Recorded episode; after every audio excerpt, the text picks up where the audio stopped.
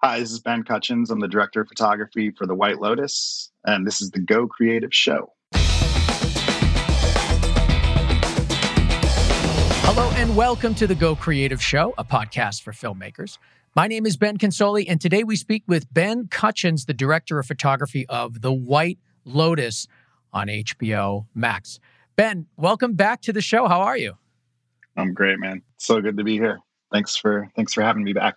Of course. Well, we had you for Ozark. I think we had you maybe twice for Ozark, um, which I absolutely loved. And The White Lotus, my God, what a follow up. This show is insane. It's an insane show. Um, it's just awesome. And I cannot wait to talk to you about it. So thanks for being here. Before we get there, very quickly, want to mention our sponsor for today, MZed Empowering Filmmakers. Of course, follow us on your favorite podcast app, um, as well as Twitter, Instagram, Facebook, and YouTube. All things Go Creative Show at gocreativeshow.com. So, like I was saying at the top, this show is just insane. And, and it's crazy because like everyone is telling me, you have to see White Lotus, you have to see White Lotus, you have to see White Lotus. You're going to love it. It's your style, it's your type of comedy. And I have to say, it, it just totally, totally delivered. I am completely obsessed. As of as of taping, I haven't seen the whole thing. I'm missing. I'm, I haven't seen the last couple of episodes. Um, but all I'm thinking about all day is going back home at night and watching the next episode of The White Lotus. It has really struck a chord with people. Um, what a great show to be part of. And did, I'm curious your first initial involvement with this and what kind of attracted you to this story. Well, you know, I, I don't know Mike White before this. I had, we'd never met, um, and he they sent me the scripts. I know the producer, and I one of the producers, somebody I've worked with before, and that I I was hoping to work with again. Um, and and he introduced us. I read the scripts, and the scripts are as bizarre as the show is. You know, it's sort of like you read the scripts, and I was like, I don't I don't know what the tone of this show is. You know, I really had a lot of questions for Mike, and uh, and Mike is just a genius writer. So when I when I got on the phone with him, or you know, got on Zoom with him, and you know, because everything happens on Zoom these days. Um, when I got on the the Zoom with him, and I just started asking him questions, like he he knew all of these characters inside and out. There was no there was no question that he couldn't answer. Everything was very dynamic and interesting, and uh, and he's just a trip you know he's he's so like living all of these characters and he's very interested in the sort of nuance that we all live in you know i think i think we all kind of live in a fantasy version of our lives and then there's the reality you know i don't I don't want to spoil the show for you, man. You haven't seen it. So, like, well, you know, I want you to speak tough. freely because believe me, it wouldn't be the first time shows are spoiled for me. And it's totally yeah. fine. I don't think it would take anything away. However, um, the Mike we're talking about is Mike White, the director and writer. And I, I, I can imagine in a show like this where he has such a clear vision of who the characters are. Did were you able to have some freedom in the cinematography to kind of maybe take these characters in different directions or try new things? Or is Mike the type of director and writer that is very um uh that that wants his characters be to be portrayed in a specific way? No, I think I, think he's really open, and I think that that's the sort of genius of him. Is he's very open to what the actors bring. He's very open to what I bring. He was he was from the beginning very interested in what my take on it and how I thought the show should look and feel, and and the color palette, and and and how the camera moved and where the camera was in the room. He was very open to that collaboration. It's sort of you know one of those those dream people that you get to work with who sort of lets you do whatever you want to do and and is really is really interested and engaged with what it is that that we're doing with the camera. Um, he he does know his characters very well, but I think he's also interested in like, okay, well, what's my take on it? You know, how do how do I see our you know our way into this world? How are we finding these characters? Um, that's, that's going to make you feel good as a yeah. cinematographer. Just knowing yeah. that you're going to be heading into a project with so much collaboration.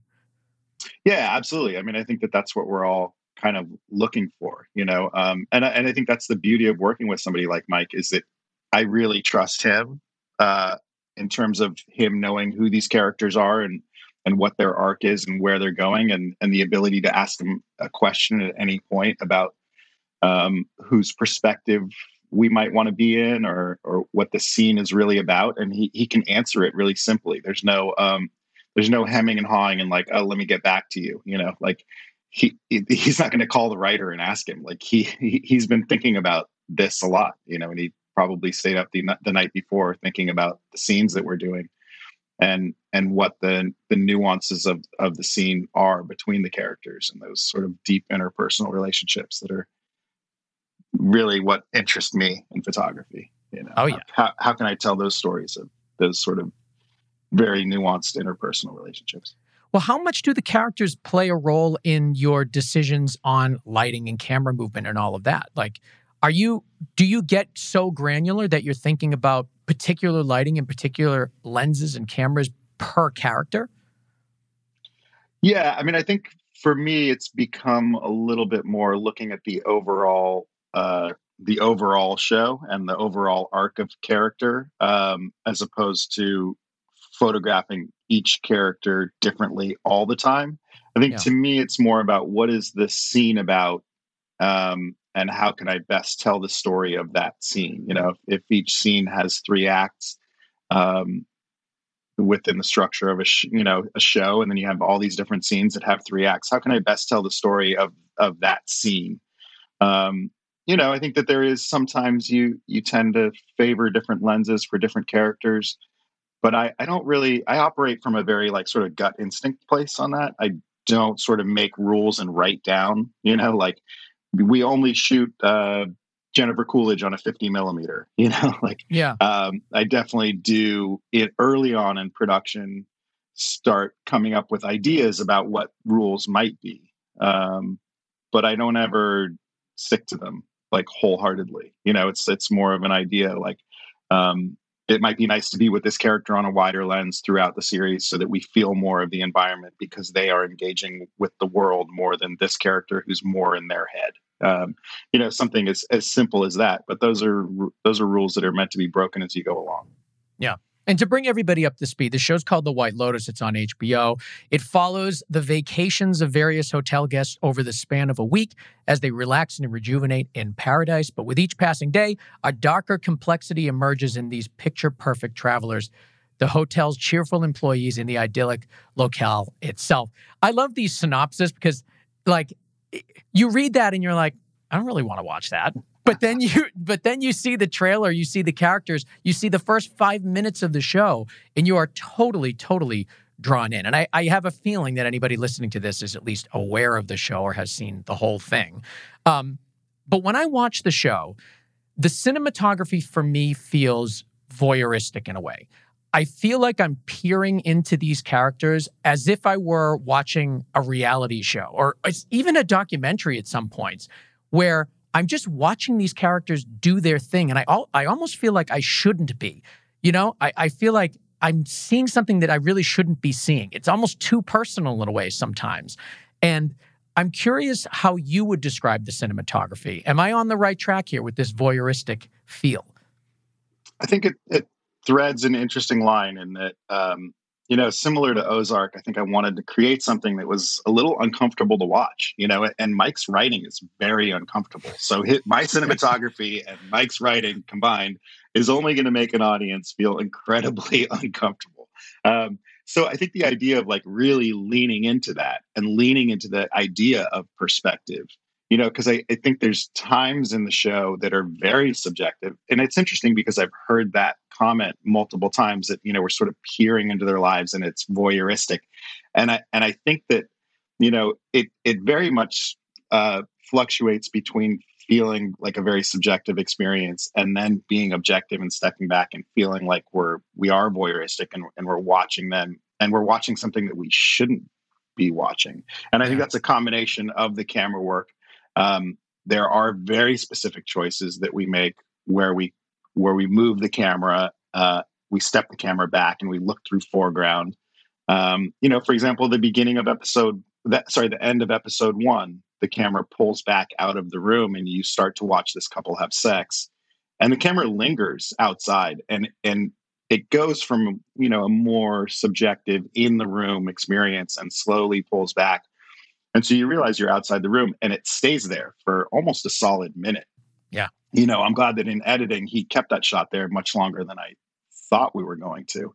Um, but i'm really glad that he did because it very much like uh, sends home that message that we are watching or somebody is watching. You you know somebody is going to die.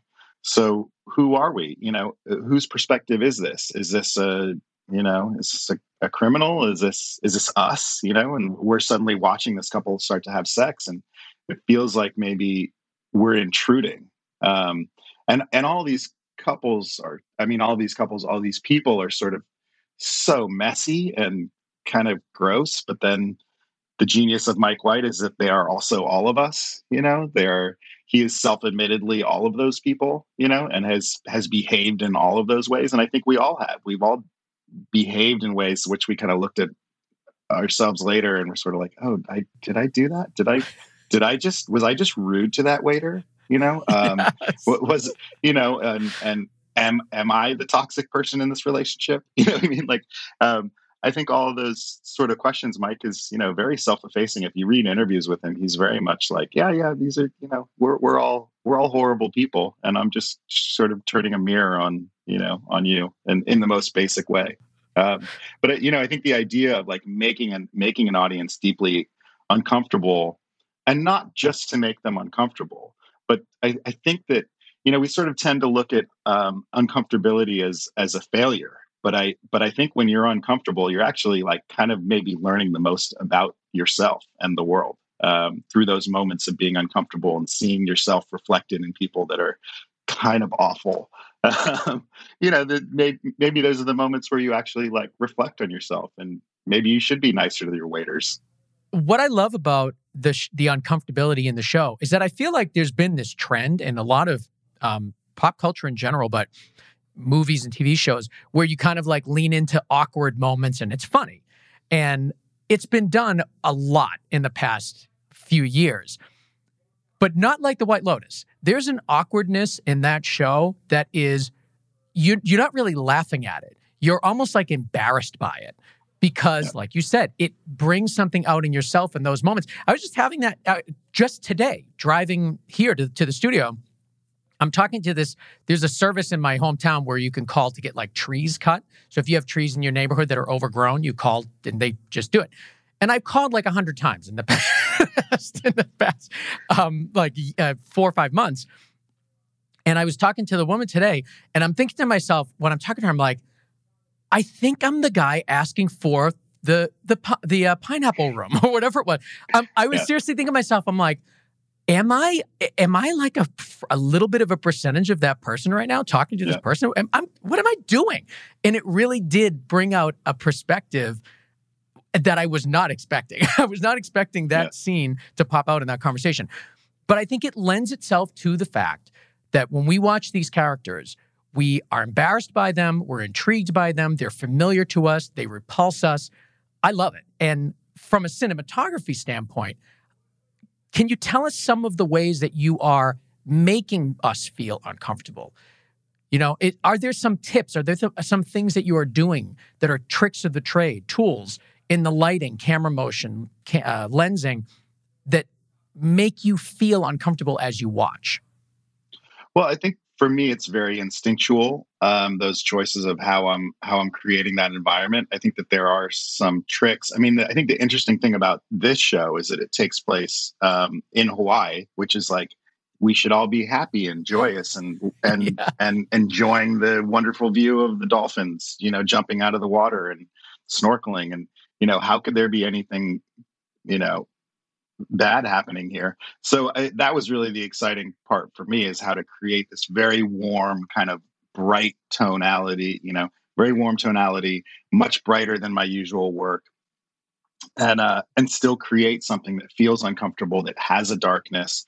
And you know, I think so the thing for me is is one of the things that I'm doing lighting wise is always creating um some shadow in the frame. Um, finding finding a way either with the lighting or with where the camera is positioned or a combination of the two to create some darker part of the frame you know, and and it being why that that there should be some brighter part of the frame as well, that there should be some, you know, some contrast there between the light and the dark, but you know, really leaning into the idea that that um, you know people are kind of half lit and that people have a dark side and shadow side on their face um, in the most simplistic way you know that's sort of what i'm always looking for is that there's some shape to the light and some mm. some feeling of the light and the dark just as mike's characters are holding the light and the dark simultaneously. And, and how do you hold those two things simultaneously is something that i'm always looking for. Um, and this was a little brighter than what i usually do and definitely a lot warmer than what i usually do. Um, but I really believe in like a strong color palette. And I think in some ways, you know, like the the very blue of Ozark was yeah. was a way to create an uncomfortability and create a very hostile environment. And in some ways I lean just really hard in the opposite direction on this show. And I think it helps create something uncomfortable too, even though these warm colors are, you know, usually what's associated with a um, with a rom com or you know bright and warm. You know, this is every rom com. Um, you know, but I but I really like the idea of a thriller that has the you know this the element of the thriller in the show that that very much leans into that extremely warm color palette that I think ultimately is is kind of jarring and uncomfortable you know because you're not really expecting to be this this thrown off in this color palette you know that that there is and there is a lot of shadow in the show still and and, it, and sort of as much as I can get away with you know I think I think it's important to tell every every story individually and, and on its own merits and I would never photograph two stories the same way you know that um, there's there's no version of of this show that looks like Ozark. You know, if I just yeah. came in trying to like implement a style into a show, then um, that would be so uninteresting. And I, I just think, you know, you sort of honor each story. There's such a fine line with color too, because you can't you can't go so far that it feels like you're it it, it leaves all reality. In a yeah. show like Ozark, and also this show too, um, you, you have to feel like you have to recognize these environments. You have to feel like you could be there. You could go to these places. Um, in order for it to work, I think. And I think you you really have a you're really tuned into how color helps support a story, helps you make feel uh, helps you feel a certain way as as a viewer, but also not pushing it too far. That's a really fine line, I think. And can you talk to me about the White Lotus, the color palette, and how you kind of landed where you landed? Because it is very warm. Yeah, I mean, so for me, it's a very nuanced conversation, including lots of different variations that nobody will ever see. Um, and and it's important to me that it does feel grounded, and I think that's one of the things that's um, that the show does successfully is it feels kind of grounded with all of these insane characters, and you know, it still somehow feels like we're in the real world, um, but feels a little bit elevated. The view feels a little bit elevated. And I think that, you know, the thing that I'm constantly thinking about is what does your memory of your Hawaiian vacation look like? What is your memory of the time that you went to the lake and felt really scared? Um, mm, But that those are the things that I'm chasing after. After, you know, I, I think our dreams um, have a color palette to them. You know, I think our dreams. I mean, my dreams are cinematic. I, I don't know that everyone's dreams are, but you know, my dreams when when when things are messed up and and and disturbing are are dark and um, and I don't always I can't really see clearly what's happening. You know, maybe I'm looking through a window, but I can't see exactly what's happening on the other side of the window. Um, and and there's a strong color palette to it. So my memory of Hawaii has a very warm tint to it that's sort of bleached out and and beautiful. Um, and and I think that that's what I want to evoke. You know, like you, what is your memory of being on vacation? Because um, I think that that's a more powerful way to to reach you as an audience member, and I think it really, it, it, to me, it's how I know how to draw an audience in. You know, to the, to make you feel safe and comfortable that this is in, this is all happening in your own mind. You know, this is hmm. all this all feels like that uh, that time that you went to visit your sister in Hawaii. You know, it's it's this is your this is your memory. There, there's nothing to be afraid of. Come on in. You know, the water's fine. that that's an interesting approach. I, I like that idea a lot about tuning into the memories of a location or the memories of something because you do remember things differently than it was.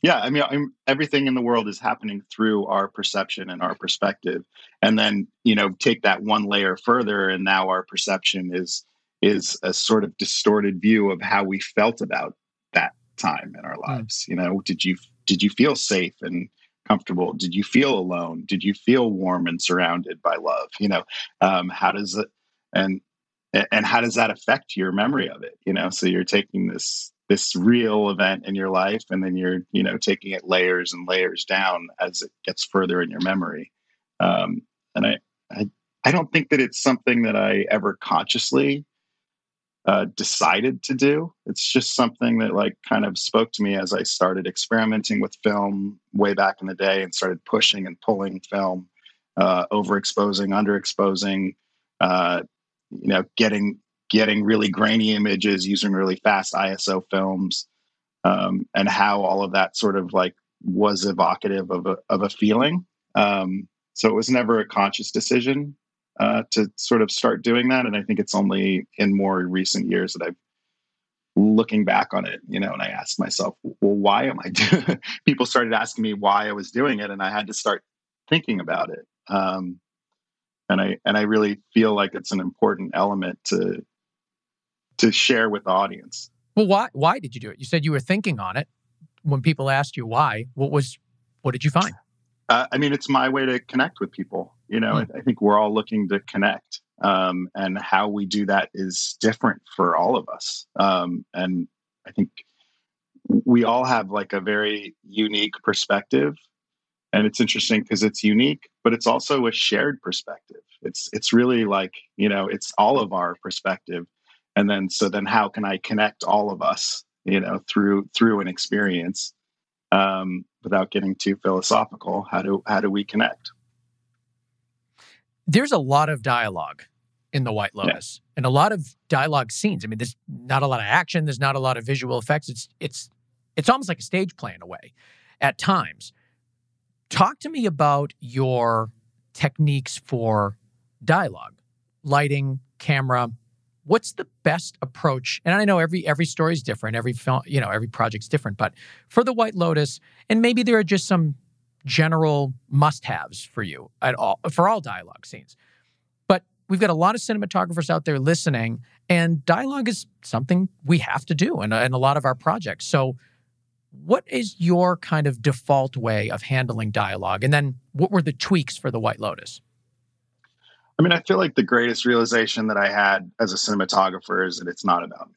Um, it's really about the audience's experiences, experience of the actors, um, and that that really is how a film lives or dies. Um, how the how the show looks um, is not as important as the story, and how the show feels is maybe a little bit more important than you know how it looks. So the yeah. so the feeling, the overall feeling, is something that I'm uh, constantly chasing and protecting. And as I've worked more and more, I get less protective of the quote unquote photography um, and chasing some perfection perfectionist idea of photography. And really, like, am I doing a good job on a whole? Um, and hmm. creating a, a feeling for this, you know, five minute scene of dialogue where it's really not about what the camera is doing. Um, and then within that, you know, within an over the shoulder and a, and a single, how do I create a nuanced version? How do I how do I tell a little story with with the camera? Um, and that can be a choice of center punching the actor um, or going a little bit off, you know, or maybe having the look room on the wrong side of the frame you know, quote unquote wrong side, mm. uh, creating an element of, of tension and uncomfortability between the actors. You know, as if, if there's some tension that's ramping up, I might ask the camera operator to just slowly pivot over and put the look room on the quote unquote wrong side. Mm. Um, that's something that I did in several scenes in the sh- in the show as the conversation got more and more uncomfortable. And those are things that you shouldn't notice watching it.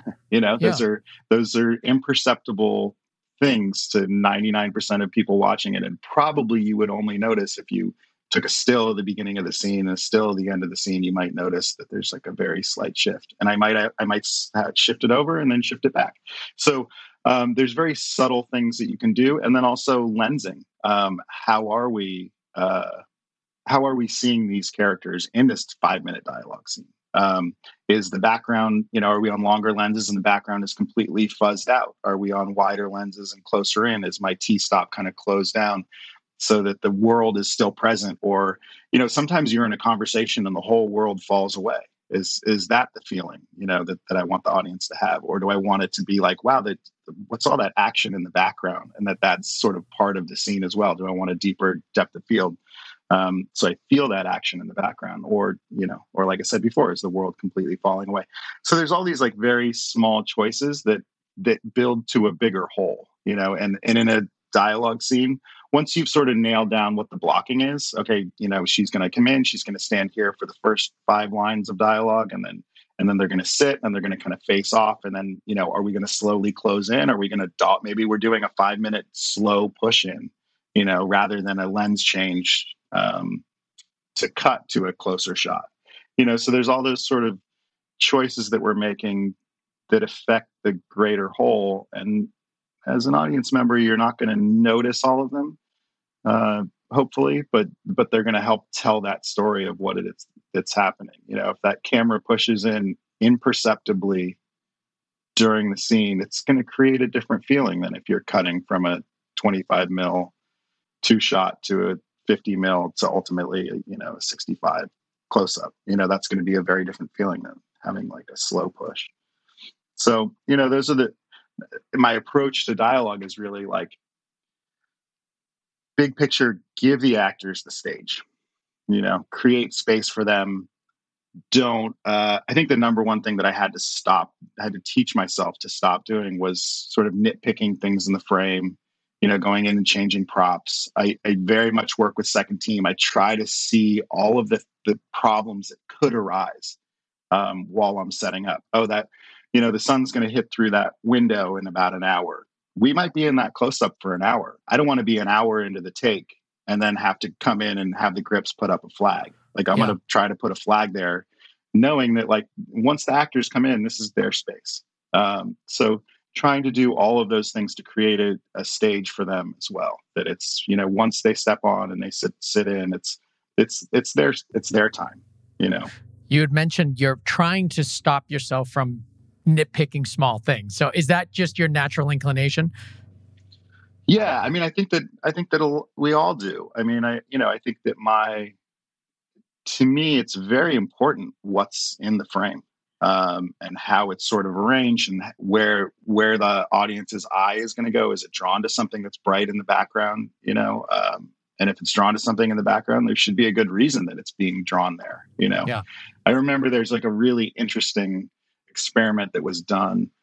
And I think I saw it on like uh, There Will Be Blood. There's a scene in There Will Be Blood. I think you can find it on YouTube, but it was actually tracking eye movement through a shot you know, as the audience looks around and it's oh no way it's yeah it's super interesting uh, i think they do more i think maybe it's more than there will be blood they do it with several different scenes but they're tracking eye movement on a screen and and i think that that's something i'm always thinking about where is the audience going to be looking in this frame and if um if they keep getting drawn to something other than the actor there should probably be a good reason that it keeps getting drawn there you know like uh uh, those are the moments where I think the mo- any moment that draws takes you out of the story and takes you out of the moment with the actors is really like you sort of have to reset. You have to like recalibrate. Um, you know, the director Steve McQueen said that uh, you know he hates editing because every time you cut, you have to like the audience has to reinvest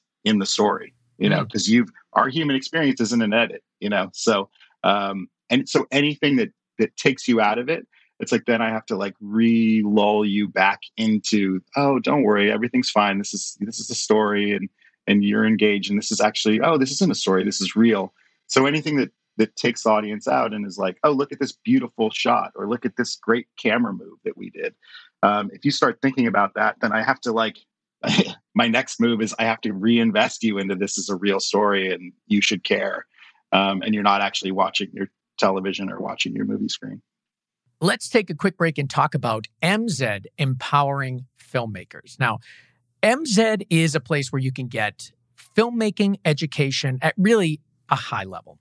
And I say that for a couple of reasons. First of all, the, the course selection is awesome. There's so many great courses on there, and it's perfect for people like us here at Go Creative Show because they're talking about directing cinematography, post production, visual storytelling, everything we want to know.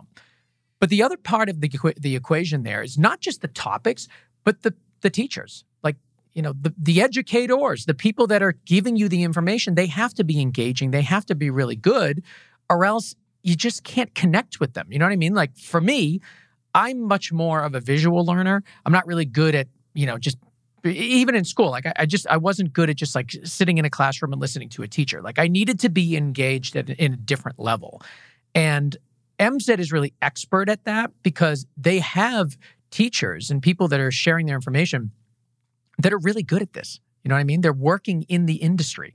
I'm talking to people like Vincent Laforet, Shane Hurlbut, Philip Bloom, um, Tom Cross, the editor of La La Land and Whiplash, um, does a course there. There's a brand new course now called um, uh, uh, Indie Film Blueprint, and it's basically a roadmap of how to plan, shoot, and sell your first indie feature. Um, but the the people that are teaching you are, first of all, expert in their field, working in their field, and just know how to put together a good video. Really, so great courses, great teachers, and information that you really want to know. And it's all there at MZed. It, it really is. And when you become an MZed Pro member, you have access to all of it, which is why I'm an MZed Pro member. And I suggest you do the same, but you don't have to be. You know, you can just buy individual courses, and that's fine. Really, being an MZed Pro member is the best way because then you're using MZed almost like a Netflix where you can just get access to everything. It's all there for you whenever you want, which is which is just great because you know our schedules and production are kind of crazy so you never know you may have a week off one time and then next thing you know you're on a feature film. So you just never know. Um, but the good news is uh, MZed has offered our listeners 20% off of their purchase by using promo code GCS20 at checkout, GCS20. Whether you're buying an individual course or the pro membership, 20% off GCS20. So it's all there. GoCreativeshow.com forward slash MZed, MZ, MZED, empowering filmmakers. What was the camera package you shot the White Lotus on? Um, I knew this was going to be, you know, the show is 95% handheld. Um, so I chose, you know, the Alexa Mini, the classic Alexa Mini, um, just because it's smaller. I mean, the I love the Mini LF, but you know, it's even a little bigger. And then the I didn't need I didn't need a real shallow depth of field for this. You know, I, I, was shooting on the Alexa Mini with a combination of different lenses. I had super speeds, I had Baltars, not uh, not super Baltars, but the original Baltars, which are mm. like I'm going to mess this up, but I think that they're from the 40s. Um, you know, really old glass. What, and, yeah, what did you like about them? Uh, the Baltars are really interesting. Uh, they flare really, really well. Like any shot that you see in the series that has a flare in it, probably I was using a Baltar, you know, because huh. they're just like there's no coating left on those lenses, and they're just they flare beautifully. They have interesting elements to it. So I use those for for flares, but also for exteriors. Um, you know, day exteriors. I found them to be really interesting. Just the fall off around the side was very sort of um, lyrical, yeah. and and there was more fall off on those lenses than even the super speeds. Um, so I use those for for a lot of the day exteriors um, where I didn't need a lot of clarity, um, and then predominantly i would say 90% of it is shot on the super speeds. And then occasionally i had some i had some Cooke s4s you know my philosophy is sort of if you're shooting a very low light scene it's where the lighting is really soft and a little muddy almost you don't want to use a lens that's muddy. You don't want to use a mm-hmm. lens that's too soft because then there's just no clarity in the image at all. So then then i would use the the Cooke s4s you know which are a little sharper what were some of the instances where you used the Cooke S4s like that were just darker, murkier scenes? You know, probably something I, I don't remember a specific scene, but probably anything where I didn't have real control over the lighting to create some real contrast, where it was just, you know, maybe a, a sort of a soft wash of color or you know something like uh, uh, something something in a say something in a hotel room where it's just a practical on, you know, yeah. um, or something like that where it's a little a little bit maybe not enough quite enough light on the actor's face, you know, and so then I can still shoot it wide open and and dig out enough detail in their face later. Um, I knew I was going to be kind of digging for detail in the shadows, um, and it was pretty underexposed. That's that's where I was using it. Something I wanted to talk about was your use of the sunrise and sunset across the six episodes. It's it's pretty much one episode per day um, in the week of these people's vacations, and each episode sort of begins in the morning and ends in the evening for the most part. So yeah. you are sort of following the sun throughout the day. Um, and I think there's been some there, there were some really interesting uses of the actual sun in some of these episodes, and I I want to talk to you about um, your kind of story arc, the way that you're lighting, the way that you're lensing to kind of give you that sense of an entire day passing throughout an episode. Yeah, I mean, I, I really leaned into you know the fact that we're in Hawaii and you have these incredible sort of sunrises and sunsets, and there is a lot of exterior work. Um, and you know, there's scenes that happen in the morning on the beach, and there's scenes that happen in the evening on the beach, and uh, and at night on the beach. And so, like, really just leaning into those different times of day. And so, I was really trying to shoot at those times, and then also in the color grading, you know, emphasizing that feeling. You know, I mean, often we would start shooting a sunset scene at 4 p.m. and the sun isn't setting for another three hours. So you got to shoot something until the sun goes down. Yeah. Um, and so, you know, color timing to like make it all sort of uniform, picking which shot uh, I can I can match the lighting to for when the sun is actually going to go down um, is always is always a challenge, but uh, it's something that I'm really up for. I think that whenever you listen, I don't really light uh, exteriors, you know, day exteriors. I, I don't. Um, I, there's always like an 18k standing by, but I think I turn it on, you know, one percent of the time, if that. I I don't think that there's. I think probably in all six episodes, I would say there's probably two scenes that are day exterior where I turned on a light. Um, really? It was it was really only just because I couldn't get enough bounce in there, you know, or or it's an overcast day, so it's, it's not enough contrast and super muddy and flat. Yeah, I just don't I don't I don't believe it. I don't I don't think that you need it. You know, I sort uh, of remember us talking about this when when you were on for Ozark that you're more yeah. about like you know flagging and crafting the light and just kind of letting the letting the ambience in your space wherever you're shooting kind of be your guide. Yeah, I mean, I, I, I very much work in a reductive uh, thing on day exteriors. Um, there's enough light out there in the natural world. You know, you're working with an 800 ISO uh, chip. You know, the native is is 500 or 800 ISO, and uh, you don't need more light. So, so actually, what you need to do is shape what's there. And I think the second you turn on an HMI, I find myself like uh, okay, well, you know, now we need to bounce it because it's too hard and it looks like a light. I just feel like it's it often looks like a light, and the only time that it doesn't look like a light is if I like, you know, maybe bounce it off of the side of a building or a tree because that's what's happening naturally. You know, it's yeah. like once you point a light in there, you have a straight 5600 um, color temperature source pointed at something that just looks like an HMI. Um, uh, so if I am turning something on, I'm beating the hell out of it. I'm putting it through multiple layers of diffusion. Um, you know, putting a net over part of it, or you know, maybe maybe even um, trying to bounce it into some natural fabric. Dion Beebe is somebody, somebody that I've always loved his photography, and I, I could never do. I'm not. I'm not familiar. What What is it? Uh, so, what do you so about he, it?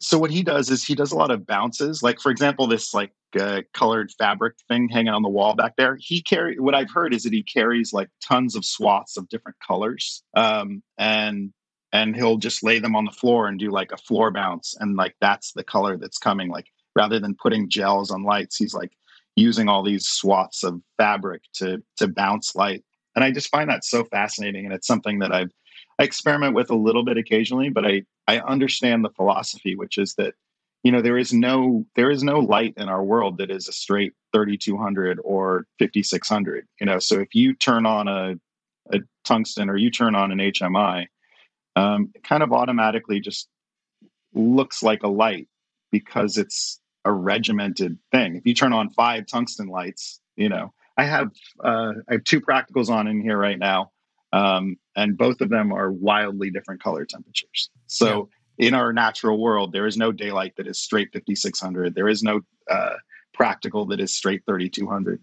So just living in that world, like I sort of, it's the same thing with an HMI and a day exterior. Like I need to, I need to somehow gel it or beat it up or put it through an unbleached muslin you know I mean, just to just to help the younger cinematographers out there who maybe maybe don't have as much experience you know the the the best thing you can do is start playing with like bleached and unbleached muslin because it has a natural fiber and a texture and a little bit of color to it. So an unbleached muslin has has a little bit of warmth to it that feels a little bit more like a bounce a bounce off of a wall that hasn't been painted in 20 years you know? Hmm. um, so so that's something that just creates a little bit of more of an organic feel. What was the name of that photographer? I want to put it in the show notes it's it's Dion Beebe. He's a cinematographer. I mean, I think he did like Memoirs of a Geisha and like you know. Oh like, my God! Yes, yeah. of course. He's a very yeah. very talented cinematographer. I was thinking like photos, as you were saying, oh, photography, yeah, and I wasn't yes, I wasn't connecting it. But yeah, of course, I'll put that in the show notes so you guys can check it out as well. But um, so we talked quite a bit about the exteriors and and your approach to that. We and we actually dive pretty deep into that in the Ozark episode, so you guys can check those out on the website as well. But I want to talk about the interiors because the entire series is shot on location. There's no stage work. Um, you are using real locations. You are in Hawaii. You are in an actual hotel. And with that comes shooting interiors in real hotel rooms. So you don't have the luxury of being on set and fake ceilings and wild walls. You have none of that. You're actually shooting in these rooms. Um, tell me about that experience and what were some of the challenges you had to face? I mean, it was something that I was worried about from the beginning, you know, Why? knowing that, well, you know, a cinematographer's worst nightmare is a low ceiling. You know, um, if you don't, if you have a low ceiling and you're you can't light from the windows or from a practical, there's really nowhere to hide lights. So you're just sort of at the mercy of whatever's happening in the room. Um, you know, so most of those hotel rooms are on like the fifth or sixth floor. Um, and the weather changes very rapidly in Hawaii. You're in sun, you're in shade, you're in sun, you're in cloud, and now there's a rainstorm. You know, so so even the light that's coming in is constantly changing. Um, the, the not only the intensity of it, but also the color of it. You know, the color of the sun behind a cloud is very different than the color of uh, the sun when it's out directly. Even if it's not hitting in directly, it's just it bouncing around. Yeah. so the lack of control, you know, because of the floor that we're on, and because it's a you know a, a, hotel it's you know outside of each window there wasn't a place to put a condor with a light you know it was really like very restrictive. So i would say 75% of the time 80% of the time there's no lights actually. And I'll, so uh, so i'll continue which is that each each room has a very small balcony most of them with, with not enough room to even hide a light. Um, some of the bigger suites i was able to like hide a, a you know like a 4K or something outside, um, usually bouncing into a mirror because once you have a light that's that close to a window, it tends to look like a light. So often I'm bouncing that light into a mirror to get a little more distance, um, mm. you know, so that the throw of the light is a little bit longer, which makes it feel a little bit more like what's happening in the natural world with the sun. Um, but there was rarely enough room for that to happen. You know, it's like you're i'm either looking out the window often you know because i, I like to see i like to see windows in in my frames. Um, so i'm either looking out or you know there isn't enough room to do it period. So you know the low ceilings was were tough. So i uh, with the key grip manny duran who i love and adore and somebody i've worked with a lot um, developed a system to basically uh, tack up Astera tubes, you know, and uh, Asteras are these great new devices. Maybe they're not that new at this point, but you know, Astera tubes, which are color controllable and in fully dimmable. Um, so, so with his help, we built some boxes for the Astera tubes, which were, you know, essentially like a little box with an egg crate on the front of it, and and then we put up little tacks like all around the corners of the room so that these things could just kind of get tacked up and taken down very quickly.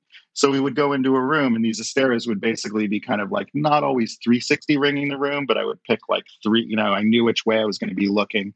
So usually, like you know, if it was this room, I'd pick the window side and put them put them up, you know, from the window side, and then wrapping around, um, so that I would have a little bit of something to play with to help wrap the light around. You know, and, and often, yeah you know, once you get into closer work, you can bring in something on the floor, or, you know, do something, bring in a diffusion frame, or put a tube that's a little lower, or put a sky panel that's a little lower. But you know, if you're in a shot that's sort of swinging from one side of the room to the other and handheld, as we were for most of it, you know, I'm the creator of my own misery. I could have just said, no, we're not going to shoot this handheld and put it on a sticks, and we'll do this and we'll do the reverse but I uh, I really operate from the philosophy of the most important thing that I the first priority for me as a cinematographer is the how the camera moves and the camera's relationship to the actors you know and yeah. that i prioritize that over the lighting and if the lighting suffers then oh well i have to figure it out you know i either have to like make it work on set or fix it as much as i can in the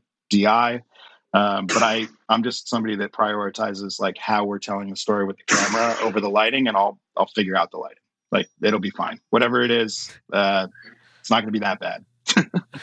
you know, and if it is, then I'll just cry about it later. exactly. Complain about it later. Um, well, a lot of these interiors, there are moments where the sun is peering through. It's a sunrise, it's a sunset. Are even those moments actual? Like, were you actually waiting for the sun to rise to get some of those sunrise shots of people waking up with the sun peering yes. through? Wow. Uh, not all of them. Uh, it really depends on the scene, but yeah, some of those. I mean, again, a lot of those are uh, a mirror, you know, uh, an HMI bounced into a mirror. Yeah. Because that was the only way that I could get sort of a shaft of light. You know, if you put a light right up against a window, as it comes in, it spreads out. You know, yeah. so it's you, you can just see uh, oh, that's a light. You know, I mean, it just looks like a light as you know as it spreads. So, you know, using a mirror, getting that extra distance. So often a lot of those things, you know, people waking up, that's a, that's an HMI bounced into a mirror. Or if we got really lucky, it was actually the sun. Um, you know, it's, it's all about how you, how you frame things and, um, trying, trying to create enough, just enough space with the frame to be able to hide a light in there. Did you, um, take over the entire hotel?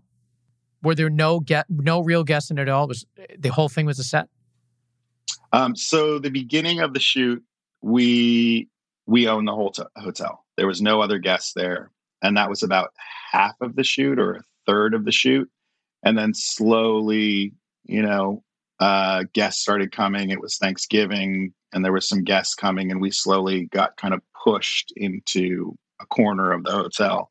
Mm. Um, you know, in the beginning, we sort of did all of our stuff that we needed to do that was sort of spread out in the hotel. And then we slowly kind of shrunk and shrunk and shrunk. But, you know, we started out and we were, this thing was shot in a bubble. And even as other guests came in, we were encouraged to not associate with them and to keep our distance. And we had our own eating areas. And, um, you know, we were encouraged to not hang out by the pool uh, with them. And, you know, we sort of hung out at the beach and you know tried to tried to stay as a unit uh, beyond. And it was sort of like you know very similar to like the nba bubble where it's just like you guys are all here together. And we all got tested you know we're all getting tested four or five or 20 times a week. I don't know. I lost track. Yeah. I can imagine. Um, in ozark you did quite a bit of work on the water and in boats I see a little bit of work on the White Lotus as well. Did you feel kind of uniquely prepared for the White Lotus, you know, boat and water scenes because of your experience with with Ozark, or were there new challenges, new lessons I, learned? I don't think that you're ever prepared for anything. You know, I think you just kind of come in with lessons learned, and you know what, you know what, you know what didn't work last time, and you start thinking that maybe what worked last time will work this time, but don't ever get too cocky because um, you'll get smacked down really hard. I mean, my, I would say my my approach on this show was very uh, different in some ways. Like uh, on Ozark, we do a lot of stuff on lakes where there's no waves. Um, and we had access to gear, which is like, you know, a crane loaded onto a boat. uh, onto kind of a fast boat. Um, you know, so you can maneuver kind of quickly and get the crane wherever you want. And because of the telescoping nature of the crane, you can adjust you know where the where the camera is at any given moment. And we just didn't that wasn't the approach here. You know we were in hawaii we are out on the ocean uh, the swell was unpredictable. Mm. and you know essentially what i did is i rigged uh, you know frank larson who's the camera operator on the show uh, rigged his ronin uh, to kind of a fast boat. And we did some of the same stuff but you know um, I would say that most of the water work that's sort of wider shots was was done with a Ronin, um, and and the rest of it was like handheld. You know, I just kind of leaned into you know when you see Quinn uh, paddling with the guys in the boat, like that's just Frank sitting in the in a paddle boat. Uh, facing backwards, you know, and wow. and and the AC sitting in one seat behind him, pulling focus, and you know, it's really just was much more of a sort of rugged approach um, and and all of the all the other stuff. I've just found that you know being handheld on the on a boat is probably the best approach. You know, um, you know, occasionally kind of lock the camera down, but but mostly it's it's handheld to sort of adjust and be with them on the boat. There's it's very unpredictable, but uh, I'm just glad it worked. you sort of just pray. You always just kind of pray when you're doing stuff out on the water. Yeah. Did you have any big like disasters on this shoot? Did you have any like major issues, equipment breakdowns or problems or anything like that? I mean, I think the only the only problems that we had on the show were some, you know, false positive COVID scares, um, and that was really the only the only issue. Um, I think that I was always constantly making the assistants, you know, my my first assistant really nervous by where I was putting the camera. Um, mm. We definitely had a couple, you know, underwater housings that were not waterproof. Uh, so, so there was a couple times where there was some water that was definitely really close to the camera. uh, yeah, there was definitely, you know, there was, you know, um, there was a lot of times where I was getting, I really wanted the, the water, you know, the camera, you know, um, right next to the water, you know, right at the water line. And yeah. so, you know, just kind of pushing that. And there was definitely some time that some water got in the camera a little bit, but not enough to, not enough to end our shoot. I have to ask you about the sunset in the scene where I don't, I'm so bad with names. The, the young, the teenage son when yeah. he goes out on the beach to sleep. Yeah. He leaves he leaves the apartment. He leaves the um the suite and goes out on the beach. And the sun is still in the process of setting. And you uh, it seemed like it was already nighttime before he even leaves the apartment. So I was wondering to myself like it, were you guys doing a play on kind of playing, leaning into that, being uncomfortable, not really knowing kind of where you are in time and space because maybe your memories are murky. And you, you know what I mean? You're, you were talking about evoking memories and your cinematography. Like, yeah. was that purely just leaning into the fact that maybe we don't quite know what time of day it is? It's, it's always, it's always summer and sunset in Hawaii, man. Yeah. I mean, like, I don't know how to I don't know how to answer that question without incriminating myself. So I'll just I'll just plead the fifth on that. Well, we're and... here for the incrimination. we are here for it.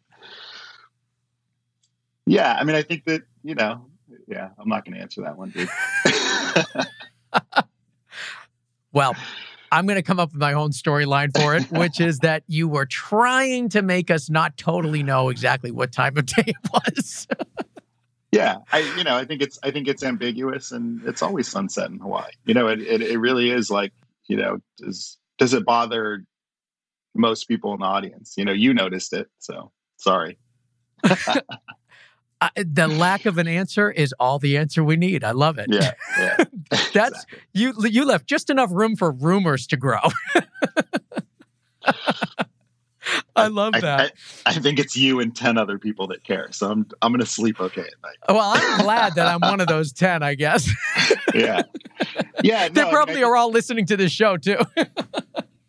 listen, I think it comes back to what I was saying before is that I think it's my job as a cinematographer to make something that flows and feels like a whole. Um, yeah. And I, and I could have, I could have, you know, if you want the real answer, I'll, I'll just yeah. Who really cares? honest. Just I I could have put up a, an 18k and lit the beach so it looked like quote unquote night, and you wouldn't have seen the water because it would have been pitch black out there.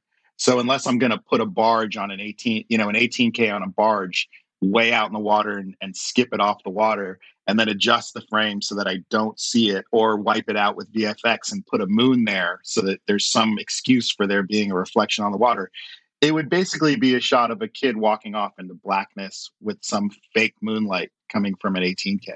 You wouldn't Um, see the whale, which is you, an you- important you part wouldn't see the whale. So my philosophy is like I'm going by the path of least resistance, and and I want to create a feeling and a vibe and a, and a continuity. And while the light is not perfectly continuity, and there's some light in the sky which suggests that it was sunset, which it was when we shot it. Um, the more important, the priority for me is creating a mood and a feeling that tells the story. So while that shot is not technically perfect, I don't care. You know what I I, mean? Like that. I, I, because I, because I think it's my job to tell a story.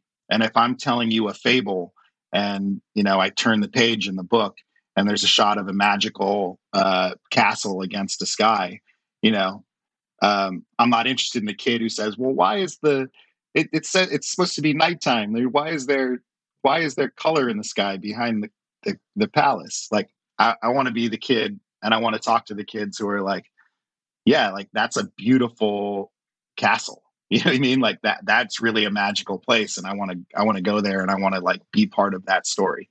So I think that that's my job as a cinematographer and I really respect the people who are very like strict and didactic and like no there should be no light in the sky or it should be this or it should be that. I really respect those people, you know. Uh, somebody like Deakins is is a master at it and he's like you know he I, I never forget like he still beats himself up to the day. There's a shot in no country for old men where there's like more light in the sky than the next shot you know and he's like in every interview ever he's like oh I, I that's a major mess up and i can't believe i did that. And i and and you know that's like i'm not Deakins man you know what i mean? Like i don't i don't go through i think i used to really pour through my stuff and criticize myself but it's like are people in, enjoying the series as a whole? And is it creating some feeling um, and some continuity for them in terms of emotion? And to me i prioritize that over the technical perfections. It seems like kind of a theme in maybe your entire catalog and certainly this conversation just you've you've referenced this idea multiple times of just kind of letting things almost be what they are and thinking about the big picture instead of the small details. And i think that is a really interesting philosophy for a cinematographer. And i i, I almost feel like there are few that could have achieved the greatness of the white lotus with the conditions that you were given. Because I think you really had to. This project needed somebody with a personality like yours, with a cinematography philosophy like yours, to be able to work with real environments and just have things be what they are. I, I, th- I don't think a lot of people could do that and really bring the best out of it. well i really appreciate you saying that. I don't know that that's true. I think there's my colleagues are so talented. Um, i think it certainly would look like a different show uh, but i don't know that it would not be successful. I think it would just be something different than what i created. Uh, you know the thing that i will say is you know that i didn't mention earlier which is that the biggest challenge of this show was that we were shooting seven plus pages a day. Um, so when you're shooting you know like a show like ozark is shooting like four five you know a big days a really big day is six. Uh, you know there's some days if you're doing an action sequence where you're shooting one or two. Um, almost every single day on the white lotus was seven plus pages. Um, and that's that's unbelievable. that's brutal. And it really is um you know as a cinematographer you can just give up at that point. You know you ask like what it's like to shoot seven pages a day. It's like it's by the time that you're shooting the sixth scene of the day and you're trying to figure out where you are and how to how to really do something dynamic for each scene and you know make each scene be its own sort of magical little piece in the whole it really does take that sort of like overall philosophy the, the idea the philosophy of the overall. Like how does this piece fit into the overall? And and letting go of all of your you know all of your expectations in terms of like what you thought the scene was going to be and just really leaning in. Yeah like you know i we would get to the beach and i'd think that we were going to do one thing and you know it'd be an overcast day and the blocking was completely different than what i imagined. It's like okay well how do i make this the best version of of this? And just continually show up and be present for every scene and you're like you know you're again you're in like scene five or six of the day where you're just tapped creatively and you just still have to continue to show up and do the best you can. And you might not you know you might not be super proud of the lighting that you did on that scene or you might be you, you might go home you know they might wrap and you might be like wow i wish we did one more because that camera move wasn't quite what i was looking for or you know the the focus you know the rack focus wasn't like quite at the right moment or you know whatever it is or oh i should have done it on a why didn't i do it on a 40 mil instead of a 50 you know uh, i can go home and just beat myself up about it or i can go home and say well you know i did the best i could today. And uh and i really like as a piece of the whole does this fit as a piece of a whole? And just be proud of the work that you did you know and and you have a you have a team of people that are like killing themselves for you. You know what I mean? My crew works so hard for me. Like I have to say, like this is this the show and the success of the show is like a testament to my team and like how hard they worked. I don't do very much on set. You know, I operate the camera once a day. Um, I move a flag once a day. You know, like I I don't do very much. Like I try to inspire my team to do their best work and and sit back and really look at the whole and is this is this working? And when you're shooting seven pages a day and you're constantly getting hammered by weather changes and uh, blocking changes and you just you, you never really know. It's like you just have to sort of trust yourself and do the best you can every day. And i'm i'm just glad that people like the series. I uh, uh, I'm, i hope that people appreciate the cinematography but more than the, the cinematography i think it's important that they like enjoy the show and you know that you're you're entertaining people. It's, it's a powerful thing to be able to enter, entertain people, you know? Yeah. You certainly are entertaining people. The, the show is, my God, a, hit. Everyone's talking about it. Um, but satisfaction to just have have done all that work, come out of the bubble, and know that everyone is really enjoying the show. It's awesome. And there's got to be a season two coming up, which I'm curious. Uh, uh, uh have you already been in talks about a season two with the show? I know they're they're what I was reading is that they were thinking different location, different cast. Um, is it the same for the crew too? Different everything. Um, I mean, I've been talking to Mike about uh, potentially doing season two together, and I, I, don't know. I don't know what the future holds for for us, but I certainly love Mike, and he's such a nut. Um, I would I would love to work with him again. He's such a like interesting, unique human being, and and such a beautiful soul. I would I would love to be on set with him again. So we'll see what happens. Well, the White Lotus was certainly not the only thing that you did that was really cool and interesting in the past year because you also did that um, Paul McCartney video. That uh, oh, yeah. oh my god! I, when I was looking through your Instagram, I'm like, oh my god, he shot that too. God damn, what great opportunities. I mean, we only have a couple minutes, so we can't really dive in, but I have to ask you what it was like working with Paul McCartney and Beck on the Find My Way video. Um, yeah, you know, music videos are a lot of fun, and that's something I just happen to be in LA. I live in New York, and I just happen to be in LA. And uh, Andrew, the director, uh, hit me up and was like, "Are you in LA by any chance?" Um, and I, I love working with him. You know what I mean? He's uh, just like has a fantastic mind, and I, I love. You know, I think I'm just so I'm so lucky to get to work with like different, interesting, cool people who like have you know interesting ideas and interesting takes on the world and I get to come in and just offer my perspective and try to help, you know, just try to be as useful as I can. Um, and and that video was was insane. I mean, to be able to work with a Beatle is like, you know, I never thought, you know, like I grew up like I so when I met when I met Paul McCartney, I, I sort of like I don't get uh, sort of starstruck, but I definitely just started mumbling something about listening to the Beatles as a kid and being a big fan. I it, I don't even know if what came out of my mouth was was the English language. Um, because he must get that know, all the time.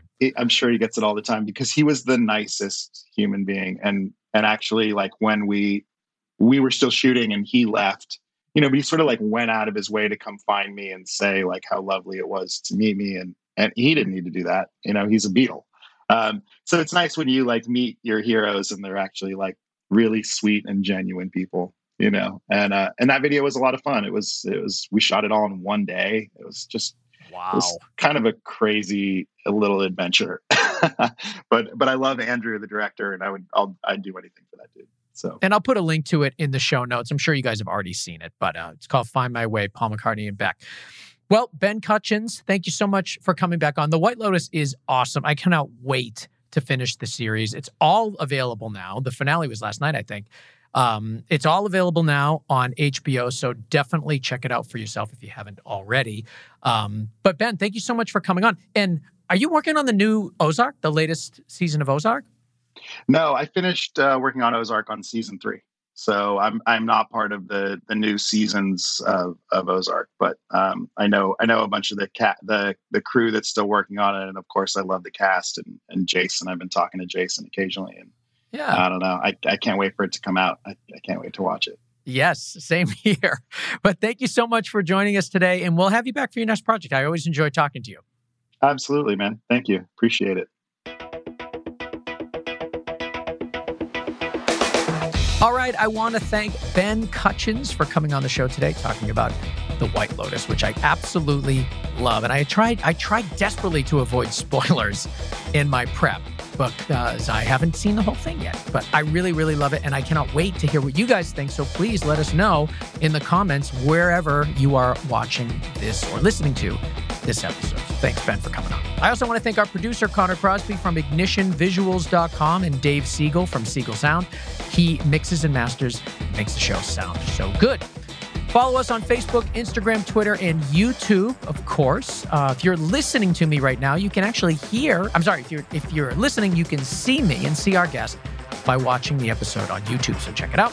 All things Go Creative Show at gocreativeshow.com. And if you're interested in what I'm doing, you can find me at Ben Consoli, B E N C O N S O L I, on Instagram and Twitter. I post all sorts of behind the scenes of what I'm working on with my production company and, of course, Go Creative Show stuff as well. Thank you for joining us today, and we will see you next week on another episode of the Go Creative Show podcast for filmmakers.